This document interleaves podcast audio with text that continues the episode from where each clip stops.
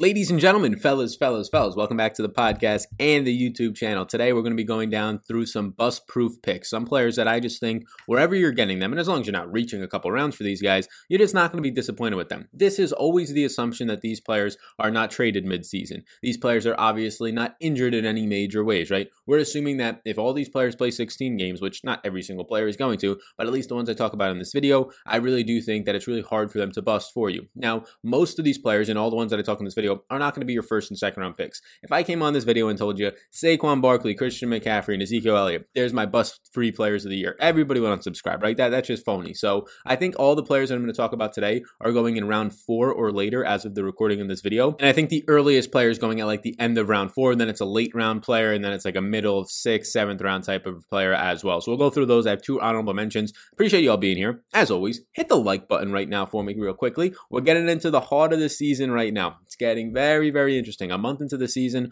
we'll see. Hopefully, fingers crossed, everything starts on time. But a lot of these videos are going to continue to pick up a ton of viewership as the season gets closer. So I would just ask you if you could hit the like button and the big one, hitting the subscribe button big old animation pops up on the screen. If you hit the subscribe button within the video, YouTube says, let me show this to more people because these people are subscribing with him. They must like the content and at least respect his opinion. And that notification bell lets you know when I'm dropping videos so you don't miss out on some huge videos that might be the decision between you choosing a bust and somebody that you need to must draft in some of my upcoming videos. Appreciate y'all being here. On the screen behind me is the Supreme Draft Guide. It's at least the landing page for the Supreme Draft Guide where you're going to get a ton of stuff. It's $10 still, just thanks to Monkey Knife Fight. They said that they'll extend the offer a little bit longer. So get in there right now because it's 66% off thanks to Monkey Knife Fight. All the information that you need to know for your draft is going to be in the Supreme Draft Guide. All the information you need to know on how to get it for $10 linked down below. That'll take you to a video for one minute of me explaining how you do it. So it's just $10. Thanks to Monkey Knife Fight. Everything in here rankings, tiers, player profiles, key stats. You see all the premium analysis, top 150s. So be sure to check all of that out. It is linked down below. So without further ado, let's get into our first player of the day. Like and subscribe as we hop on into this. The first bust proof player of 2020, as long as the player stays healthy, which he's been able to do the last two seasons,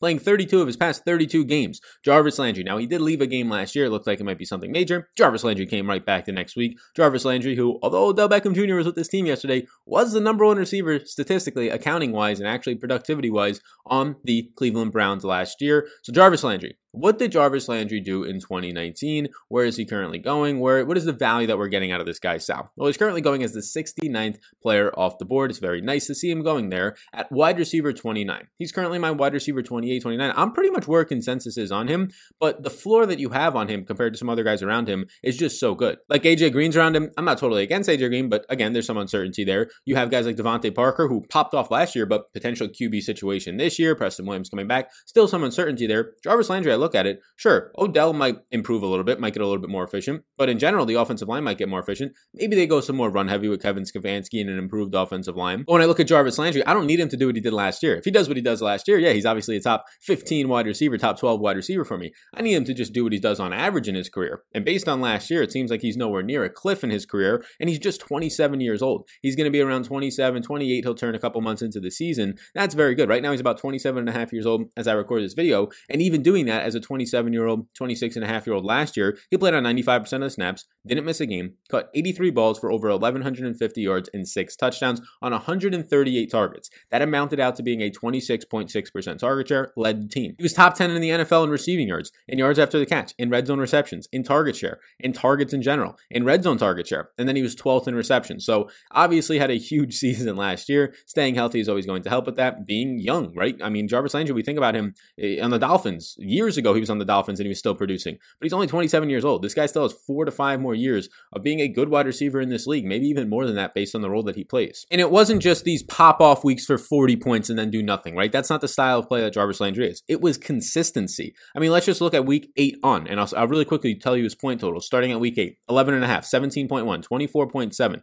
14.3, 36.8. There's a dagger, big one, finished second that week. 13.6, 11.6, 7.3, 14.4, 16.2. You could pretty much rely on this guy to, on average, pick you up like 16 fantasy points a week from week 8 on last year. Okay, you want me to go even higher? Week 4, 24.7. Week 5, 11.5. I mean, this is just the definition of a guy who's going in there, again, 12th in receptions, eating it up for PPR points. You have to rely on him, or you're pretty much getting every single week out of him like a 5 or 6 catch game. And last year, you really saw him attack downfield more often than we're used to seeing out of Jarvis Landry. Last year, you really saw his red zone role come on on 28% more often than we're used to seeing from Jarvis Landry. So those things were good to see because he started to have a connection with the man on the screen right now in Baker Mayfield, who was not good last year and might actually be coming into a season that's a prove it year for Baker. If you don't do something here in your third year, after all the talent around you, after the improved offensive line, after we've now changed your coach for the third time since you've been here, things are going to start to start to point back to you. Now Baker last year threw the 10th most times per game in the NFL. He had the third worst protection, which was the big thing. We'll talk about the improvements they made in a second,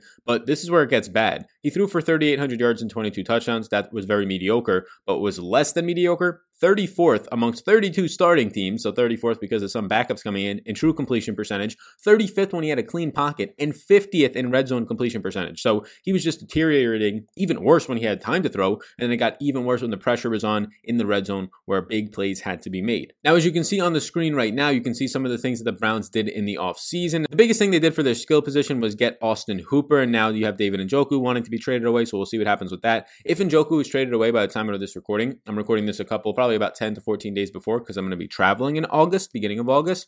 If he's traded, then obviously I just didn't have that news in time. If he is indeed traded, then it does help Landry. It's mainly going to help Austin Hooper more. I expect him to play two tight end sets. So Harrison Bryant, who they took in the fourth round, as you can see to the right in the NFL draft, would probably get the biggest bump in overall playing time and role change. Uh, so although it might help Hooper to see a little bit more targets, I actually think it would help Harrison Bryant the most. The biggest thing for this team in general was the fact that they got Jack Conklin, Tennessee's offensive lineman, and they took Jedrick Wills in the first round of the draft. So two big offensive line pieces to help what was the third worst, worst protection rate last year for Baker. Now, Jarvis Landry succeeded even with that, right? But if you see Baker now throwing for, instead of 3,800 yards, maybe he hits like the 43, 4,400 yard mark. He's a little bit more efficient. The team's efficient in general. Uh, you see maybe Jarvis Landry can get an eight touchdown season. So I don't know if he repeats what he did last year, but that's the thing. We don't need him to repeat it based on him going 69th overall right now. You can see me propping up the target competition here. OBJ, Austin Hooper, Kareem Hunt, uh, Taylor, Damion Ratley, David Njoku if he's still there. So not a ton of target competition. I expect, and I'm very big on an, a bounce back season, and that's going to be in a future video for Odell Beckham Jr. So I expect that to happen this year. I think it cuts into Jarvis Landry just naturally there a little bit, but nothing major. I would still expect Jarvis Landry to be a thousand yard receiver. I would still expect Jarvis Landry to be a five to six to seven touchdown receiver, and at that draft capital, it's a very good spot. Next up is Matthew Stafford, Detroit Lions quarterback, and we don't really talk about quarterbacks all that often on this show unless it's like a specific quarterback value or rankings video. And the, I mean, to be honest with you, SEO wise, search engine optimization, not a lot of people are searching for their quarterback options, right? Uh, quarterback is right now, to me at least, pretty obvious that if you if you're somebody who likes taking quarterbacks early, go ahead and get them. I'm not, at least in redraft formats for most of them. If it's not a two QB league or super flex, I'm fine waiting really late. And I think there's two guys who are really fine to wait on. Matt Ryan and Matthew Stafford stand out. Now I think there's a lot of guys down there, right? Cam Newton, Carson Wentz. There's guys that I can name that I'm fine getting to. Daniel Jones, like if they're my starting quarterback, I'm okay with that. And the list kind of goes on and on at that point. But I do think that Matt Ryan's going around a round or two, 20 picks ahead of Matt Stafford. So instead of putting him on this list, I think Matthew Stafford does stand out where he's going as just kind of a bust proof play. He's going as the 107th player off the board, the QB 13. Matthew Stafford's easily a top 10 QB for me personally, and he was doing it last year before getting injured. He averaged 36.4 attempts per game. He threw for 312 yards per game and 19 total touchdowns, 6.5% rate, which was very good. That was in half the games last year. If you stretch that out to a full season, he would have ended up with 4,998 yards and 38 touchdowns. He would have been first in touchdown passes and third in yards. He was second only behind Jameis Winston in yards per game. He was sixth in true passer rating. He was fourth in fantasy points per game at 20.8 per contest for quarterbacks, and he was fifth in fantasy points per dropback. How is this the QB 13? He had a back injury last year. I had somebody reach out to my mentions like a month ago, month ago and say, "Hey, but Matthew Stafford's injury prone." Matthew Stafford was one of the most durable quarterbacks in the entire NFL, and then he hurts his back, sure, uh, but he's played through injuries. He just doesn't miss games. Last year, yeah, back injury. It's said to be healed right now, so I'm not going to be as concerned about it. His offensive line last year ranked 21st in pass blocking when he was out there and 25th in protection rate at only 80.5%. So that's not good. This is an offensive line that actually improved the year before, but they ended up losing Graham Glasgow. Graham Glasgow, they lost to free agency. They did sign Vate, who's a borderline top 10 offensive lineman coming into this year, at least for them. Their offensive line mainly just took a big step back last year because of some injuries. It's going to maybe be a balancing act this year. They'll get a guy in Frank Ragnow back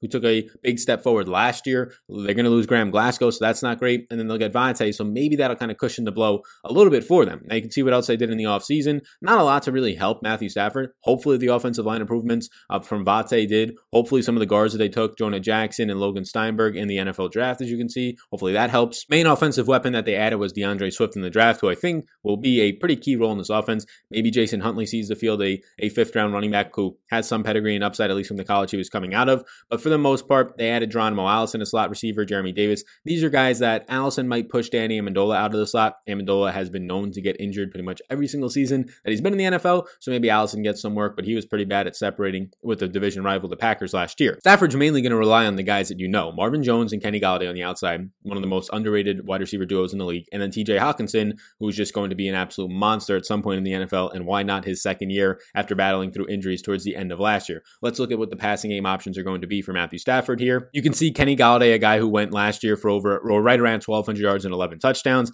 For me, he's a huge, huge wide receiver in this offense that I just love the guy. Contested catch. Doesn't matter if he's playing with David Blough last year. Doesn't matter who he's playing with. Um, he's just going to dominate, right? Jeff Driskel, he ends up still being a top 10 wide receiver, and I have him easily there this year in my rankings. Marvin Jones, a guy who, when he's healthy, is actually producing better than Kenny Golladay over the last 16 games when both have been healthy. Now, obviously, that's a little bit skewed because Marvin Jones has had his experience during that last 16 games is really when Kenny Golladay started to break out. So you're getting a couple of not so much breakout games before that. But obviously, Marvin Jones last year had around 800 yards and nine touchdowns, and that was missing three games on a 20% target share. Danny Amendola and Allison, like I said, they're going to be out of the slot. And TJ Hockenson, who in his rookie year, after missing four games, just playing in 12, had 32 receptions. He saw 14.1% target share, which ended up being 59 targets, 367 yards, and two touchdowns. He was probably on pace to see a little over 500 yards and three or four touchdowns, which is very good for a rookie tight end. Uh, and this might be the breakout year for him. So the former first round pick in Matthew Stafford last year, if you own the piece of him before his injury, this is what he did in the weeks that he played.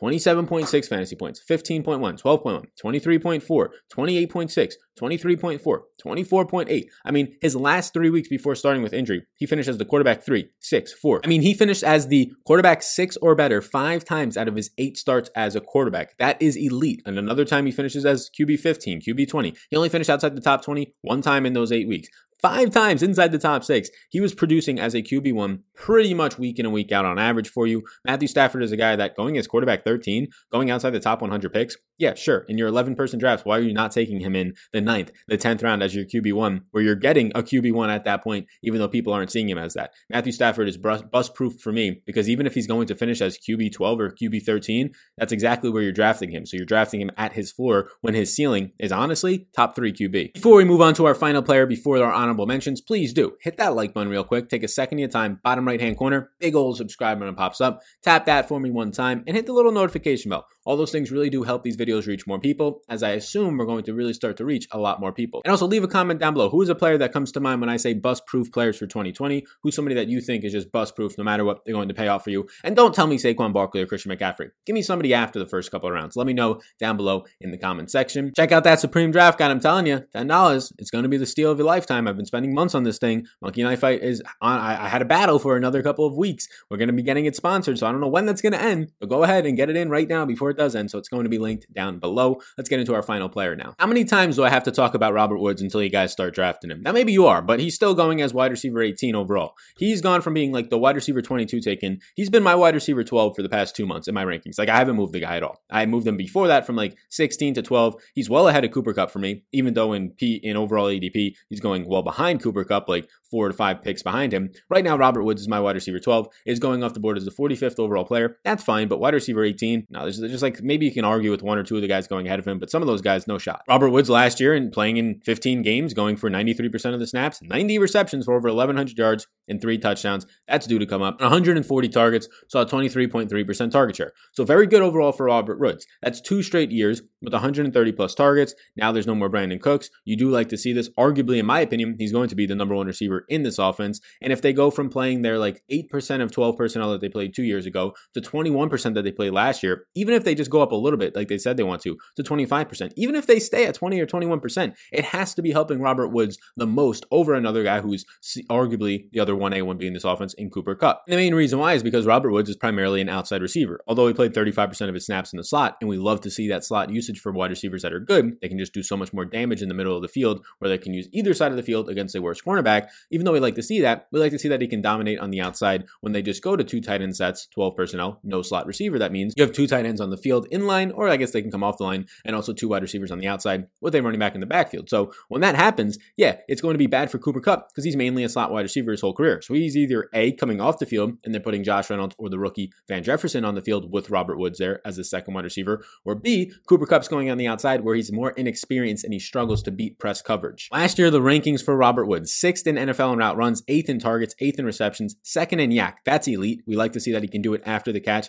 560 total yards after the catch, second in the NFL, I believe only behind Chris Godwin. He had 15.5 fantasy points per game, that 35% slot usage. And again, he saw just two receiving touchdowns. One of his touchdowns last year was rushing. So two receiving touchdowns on 140 targets. Now, he's never been the guy to score a ton of tar- touchdowns, especially in this offense. He only saw 13.9% target share, but you would expect more than two receiving touchdowns, even on that, right? If you're going to end up seeing like 12 red zone receptions, you would expect that three or four of them start to become touchdowns. So there's definitely the case for regression here. And last year, if you just give Robert Woods two more touchdowns, he finishes as the wide receiver seven. Now, you can't just throw those stats in there, but again, 140 targets, it's hard to see only another two touchdown season coming. Even if you give him what he had the year before that, he's seen 130 plus targets in back to back years. Two years ago, he scores five touchdowns in this offense. So if you give him those five touchdowns, right, the two more from last year to this year, he finishes wide receiver seven last year. So if we give him that little bit of a bump up, let's just say the receptions go from 90 to even 80, even if they drop because Tyler Higbee's good or Josh Reynolds takes on a little bit better of a role than what Brandin Cooks has been giving them. Let's just say these things happen. And you're looking at like an 80 catch for a thousand yard season out of Robert Woods, but he picks up two or three more touchdowns.